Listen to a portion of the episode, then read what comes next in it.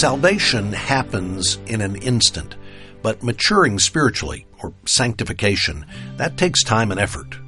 Today on Truth for Life Weekend, Alistair Begg teaches us how and why we need to tap into the power of Scripture.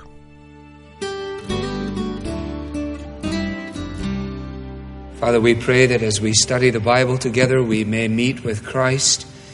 And to this end, we ask for the help of the Holy Spirit, praying in the strong and powerful name of Jesus. Amen. I invite you to turn again to the portion of Scripture that was read some moments ago in 2 Timothy chapter 3. We are looking together at this section of the Bible for a third and final time. We noted last time in our consideration of the question, why bother with the Bible, that the Bible is able to make men and women wise for salvation through faith in Jesus Christ. The Bible itself does not save, but it points to the Lord Jesus Christ, who, by his atoning death, is the Savior of all who believe. We sought to summarize that last time by pointing out that in the Bible we have essentially a handbook for salvation. And there were two questions which we said were inevitably before us. One was if the Bible is a handbook for salvation, has it then brought me to saving faith in Jesus? And if it has, then how is it teaching and training me to live as someone who has been brought to saving faith? It is to the second of those questions that we come now, reminding one another of what we've said with frequency in the last years that salvation has three tenses to it, or we may helpfully reference these three aspects of what it means to be saved. And if you're not familiar with this little trilogy, you may want to make a note of it. I think you'll find this very helpful in uh, discovering just where you are, if you are, on the journey of faith. In the Lord Jesus Christ, the believer is able to say, I have been saved, past tense, from sin's penalty. I have been saved from sin's penalty. Also, I will be saved from sin's presence. I'm going to go to heaven, and in heaven there will be no sin, no temptation to sin. But I am presently being saved from sin's power, have been saved from its penalty, will be saved from its presence, presently being saved from its power. And the way in which that saving impact of God upon the life of his child takes place is in part described for us here in these verses that we've been considering. The scripture is God breathed, verse 16, it's useful. And then you will notice these four verbs for teaching, rebuking, correcting, and training in righteousness. The New English Bible um, summarizes it. Uh, the, the scripture has its use, and he gives us, they give us two couplets for teaching the truth and refuting error, for reformation of manners, and discipline in right living. In other words, the Bible is sufficient for our creed and for our conduct. It is to the Bible that we look when asking the question, What am I supposed to believe? And it is again to the Bible that we turn when we're asking the question, How am I supposed to be behaving? Dick Lucas has said that in verse 16, what we have is not a verse that is there to tell us that the Bible is inspired, although it does that. But it is here to tell us that no child of God will be equipped for their work unless they are thoroughly soaked in the scriptures. It's a quite wonderful metaphor, isn't it? The idea of being completely soaked as opposed to having just a little uh, rain fall on you or a little water on your head. You know what it is at times to be thoroughly soaked. And the emphasis of the Bible is that it is calling the child of God to be thoroughly soaked in it. And the sense of the passage, as you will have uh, determined by now, the sense of the passage is that the scripture has been given to enable the child of God to meet the demands that God places upon them. Some months ago now, I pointed out to you the importance of what is referred to in theological terms as the means of grace. In other words, God uh, brings us to faith and conforms us to the image of His Son, not in a vacuum, but He uses certain aspects of life in order to achieve His objective. And we noted them. In reverse order, they were suffering, recognizing that God uses suffering in the lives of His children to accomplish purposes that are not accomplished when everything is going swimmingly well fellowship, the fellowship of God's people, a reminder to us that none of us is flying solo to heaven. Prayer, that in prayer we commune with God and we hear His voice and we uh, align our wills with His. The sacraments, the importance of celebrating the Lord's Supper together, and the importance of baptism. And then, of course, the scriptures themselves.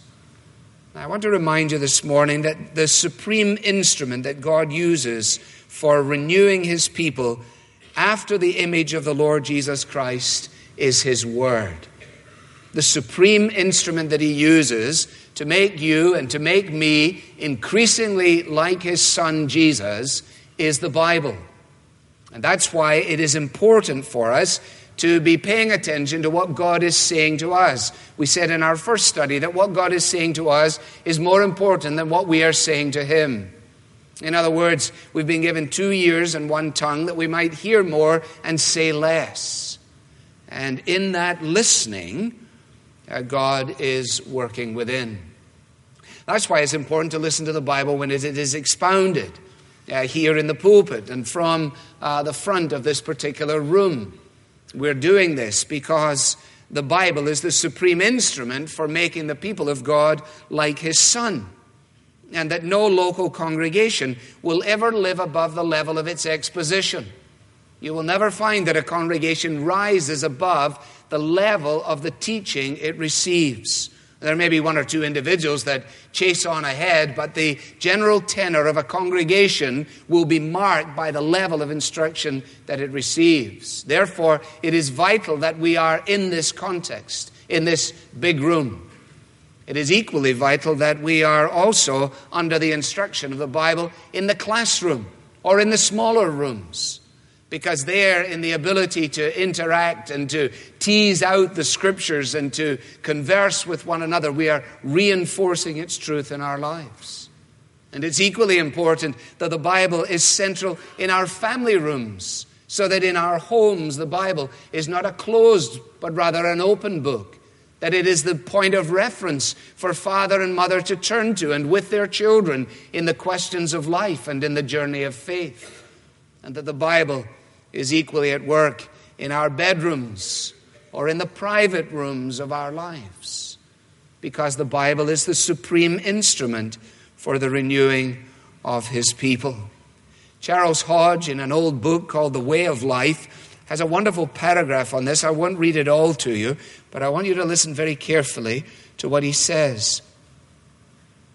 It is most unreasonable to expect to be conformed to the image of God unless the truth concerning God be made to operate often and continuously upon the mind. How can a heart that is filled with the thoughts and cares of the world, and especially one which is often moved to evil by the thoughts or sights of sin, Expect that the affections which answer to the holiness, goodness, or greatness of God should gather strength within it. How can the love of Christ increase in the bosoms of those who hardly ever think of Him or of His work? This cannot be without a change in the very nature of things. And therefore, we cannot make progress in holiness unless we devote much time to the reading hearing, and meditating upon the Word of God, which is the truth whereby we are sanctified. The more this truth is brought before the mind, the more we commune with it, entering into its import, applying it to our own case, appropriating its principles, appreciating its motives, rejoicing in its promises, trembling at its threatenings, rising by its influence from what is seen and temporal to what is unseen and eternal, the more we may expect to be transformed by the renewing of our mind, so as to approve and love whatever is holy, just, and good. People distinguished for their piety, have always been people of meditation as well as people of prayer. People accustomed to withdraw the mind from the influence of the world with its thousand joys and sorrows, and to bring it under the influence of the doctrines, precepts, and promises of the Word of God. I wasn't going to read the whole paragraph, but I got reading it. It's so good, I had to read it all the way to the end. It's absolutely fantastic. And incidentally, this is not a form of legalism when I say to you that I encourage you to be done with the local newspaper on the Lord's Day. What do you need it for on a Sunday? You need to withdraw your mind from the influence of the world with its thousand joys and sorrows and bring it under the influence of the doctrines, precepts, and promises of the Bible. How are you going to do that? Well, one practical way to do it is just not to take a Sunday paper. Do as you please but it helps me. And you know what an aficionado I am of newspapers and how much I love newspapers and how I gather them around me as friends as I travel and cut pieces out of them and stuff them everywhere. It is a significant commitment on my part to give up one of these $5 beauties. now, do as you please. But ask yourself if there is to be any sense in which we withdraw our minds from the thousand joys and sorrows of the world to bring them under the instruction of the precepts, principles of the Bible, surely of all days on the Lord's day, there is the prime opportunity to do that. So work out your own salvation with fear and trembling. There is a reason why people in an earlier generation lived as they lived, as they sought a life of piety. They were not a bunch of weirdos. They were not strapped in straitjackets of religious formalism. They were conformed to an internal piety which had touched their hearts and changed their minds. And the instruction of the Bible is not to give us fat heads. Our minds are to be stored, but our hearts are to be touched and for myself. The thousand joys and sorrows which attract me and draw me out are so alluring that unless I make my own little framework of existence to work for myself, then I will be overwhelmed by it all. So, that in passing. It's not in the notes, but I thought I'd mention it in any case. Now, is this description the man of God in verse 17?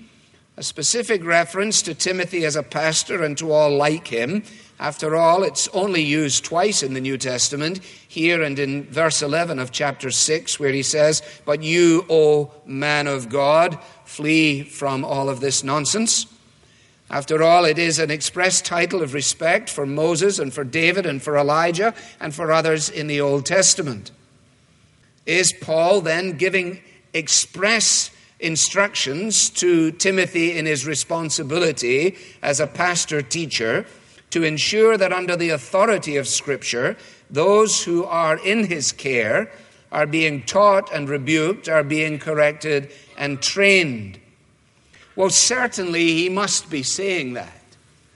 But is it legitimate for us to restrict it in that way? I think not, because after all, the letter written to Timothy was for the general consumption of the people of God. And the principle of watching your life and doctrine closely is not a principle just for the one who leads, but it is a principle for all who, along with the one who leads, follow the Lord Jesus Christ. That would be, if I were able to secure that as the only legitimate exposition uh, to take all of you immediately off the hook and to suggest that this was only instruction for those who'd been called to the task of pastoring and leading. Surely it means more than that. I think probably verse 17 we can get at by translating it, so that the person who belongs to God may be thoroughly equipped for every good work. Do you belong to God?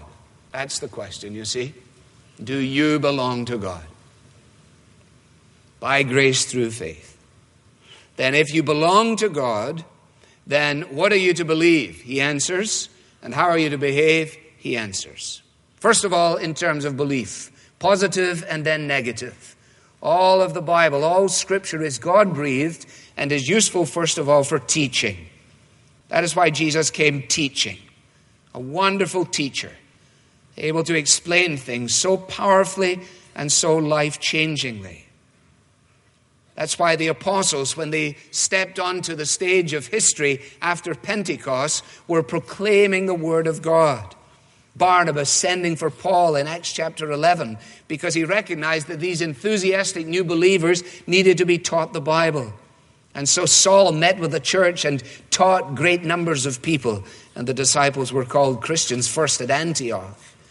Paul doing the same thing everywhere he went. By the time he leaves the disciples behind in uh, Ephesus in Acts chapter 20, he says, You know, I haven't hesitated to preach anything that would be helpful to you, but I've taught you publicly and from house to house. In other words, uh, what he said in the public discourse, he reinforced in personal conversation. And he encouraged those under his care to be taught. Now, many of you are teachers. And what a noble calling to be a teacher. To have the hand, to have the minds and the lives of youngsters and uh, in some cases, university students under your tutelage. It is an immense responsibility and a high calling. And the question for any teacher, and I class myself among them, any, any of us as teachers put our heads on the pillow at night and we ask the question Are my students learning anything? I know people say, well, you should hear his accent or he's, he's this or he's that. I, I don't care. I ultimately don't care whether you like it whether you're stirred by it or moved by it. I have a genuine concern that we're learning together what God has given to us in the Bible in order that we might be conformed to the image of His Son. And each of us who teaches will be judged first not by the effectiveness of our teaching, but we will be judged for the motives of our teaching. You learning anything? Correcting, teaching, rebuking. Rebuking. Oh, some people don't like the verb rebuking, do they? But rebuking is important, isn't it? See, we we live in a culture where, in the teaching deal, Everything is so bent towards positive reinforcement and affirmation that the notion of rebuke is regarded immediately as some intrusion into a person's life and is viewed almost immediately negatively. But in point of fact, it is vital in the teaching task to point out what is true and also to point out what is not true, to refute what is wrong and to rebuke what is wrong so that people may then, in embracing truth, turn away from error. You have it in 1 Thessalonians 1, where Paul is able to commend the church in Thessalonica because it says, You are commended amongst the communities because you turned away from idols to serve the living God. In other words, there was the turning from because there was the turning to. There was the positive discovery of who Jesus was. There was the rebuking of everything that went against that. Now, this morning in the Murray M'Cheyne readings, and I hope uh, many of you use the M'Cheyne readings through the year. I know that many of you do. It's just a plug as I'm going past, since we're talking about the Bible. Some of you have read through in a year. Some of you, like me, it takes about two years to achieve it because of how many times I, I fail. But anyway, I get through in the end. And today, some of you read 1 Kings chapter 22. And you will agree with me now how the Bible ties in when our hearts and minds are open to it. I can go through it. It's got tons of verses, 50 or 60 verses. But um, the kings of Judah and Israel are coming together to decide whether they should engage in a battle. And so they bring together the prophets. And uh, the prophets, some 400 men, are asked the question Shall we go to war against Ramoth Gilead or shall I refrain? The answer is Let's go for it. Jehoshaphat says, You know, I wonder whether this is just right. He says, Is there not a prophet of the Lord here whom we can inquire of? So we got all these prophets telling him what to do. Isn't there a prophet of the Lord? Interesting distinction, isn't it? Just because somebody calls themselves a prophet doesn't make them a prophet. The king of Israel answered Jehoshaphat, There is still one man through whom we can inquire of the Lord, but I hate him because he never prophesies anything good about me but always bad. He is Micaiah, the son of Imlah. And you could go home and read 1 Kings 22 instead of the plain dealer. And you will discover, you will discover the amazing out unfolding of the story, which has to do with the necessity of rebuke. 400 fellas said, yes, yes, yes. One guy in the most unpopular position said, mm-mm. And that, of course, was the task given to Micaiah, the prophet of God. Now, if it addresses what we're believing, it also addresses how we're behaving, doesn't it? And you will notice how it goes from the positive to the negative, correcting and rebuking, and then he goes from the negative to the positive. It's not particularly important, but I thought I'd point it out. Correcting and training in righteousness. The word here for correcting, epanorthosin, is a word that is descriptive of mending or rebuilding something, the way a ship would be brought into dry dock in order that it might be refitted for its journeys on the ocean. It is ortho, which means straight, and doxa, which means opinion and view, to remind us that this is the same root which is given as orthopedics or orthodontics. Now, what Paul is saying to Timothy is this if you want to be sound and healthy, then you will be sound and healthy as you are corrected and brought into line by the truth of God's Word. Let me say that to you again because it is precious important. If we would be sound and healthy in terms of our spiritual pilgrimage, the mechanism, the supreme mechanism which God employs to make us both sound and healthy is the correcting, the bringing into line by the truth of the Bible. And this then is how any of us ought to determine whether the counsel we are receiving from whatever source is counsel to which we should pay attention. Somebody says, Well, I think the course of action is X or Y. Are we then just to follow that out by, by dint of the uh, letters after their name or the fact of their notoriety? No, every counsel that we receive should be brought and passed through the sieve of the Bible. And that which is truly biblical and re- is uh, retainable, we may chew on and pursue. And that which falls through should be left completely alone.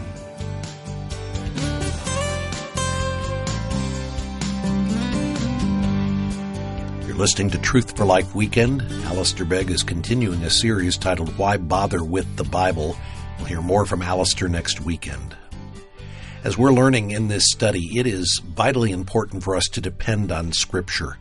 And we've selected a book that we want to recommend to you today, a biography of a woman who trusted entirely on God's truth to guide her life. It's the biography of Dr. and British missionary Helen Roseveare. You'll be excited to hear that this is a children's book. It's one you can share with a preschooler or a young school age child. And together you'll learn about Helen's remarkable journey, how she dedicated her life to serving God in what used to be called the Belgian Congo. For more information about the book Helen Roseveare, the doctor who kept going no matter what, visit our website at truthforlife.org slash donate. By the way, did you know Alistair writes a letter each month where he shares some of the thoughts that are on his mind? He covers a wide variety of topics, sometimes shares about experiences from his recent travels. You can subscribe to this letter electronically each month. It's free, comes directly to your email inbox around the first of every month. Sign up for it by going to truthforlife.org slash lists. I'm Bob Lepine. Thanks for setting aside part of your weekend to study the Bible with us. Next weekend, we'll find out why it takes a whole Bible to make a whole Christian. The Bible teaching of Alistair Begg is furnished by Truth for Life. Where the learning is for living.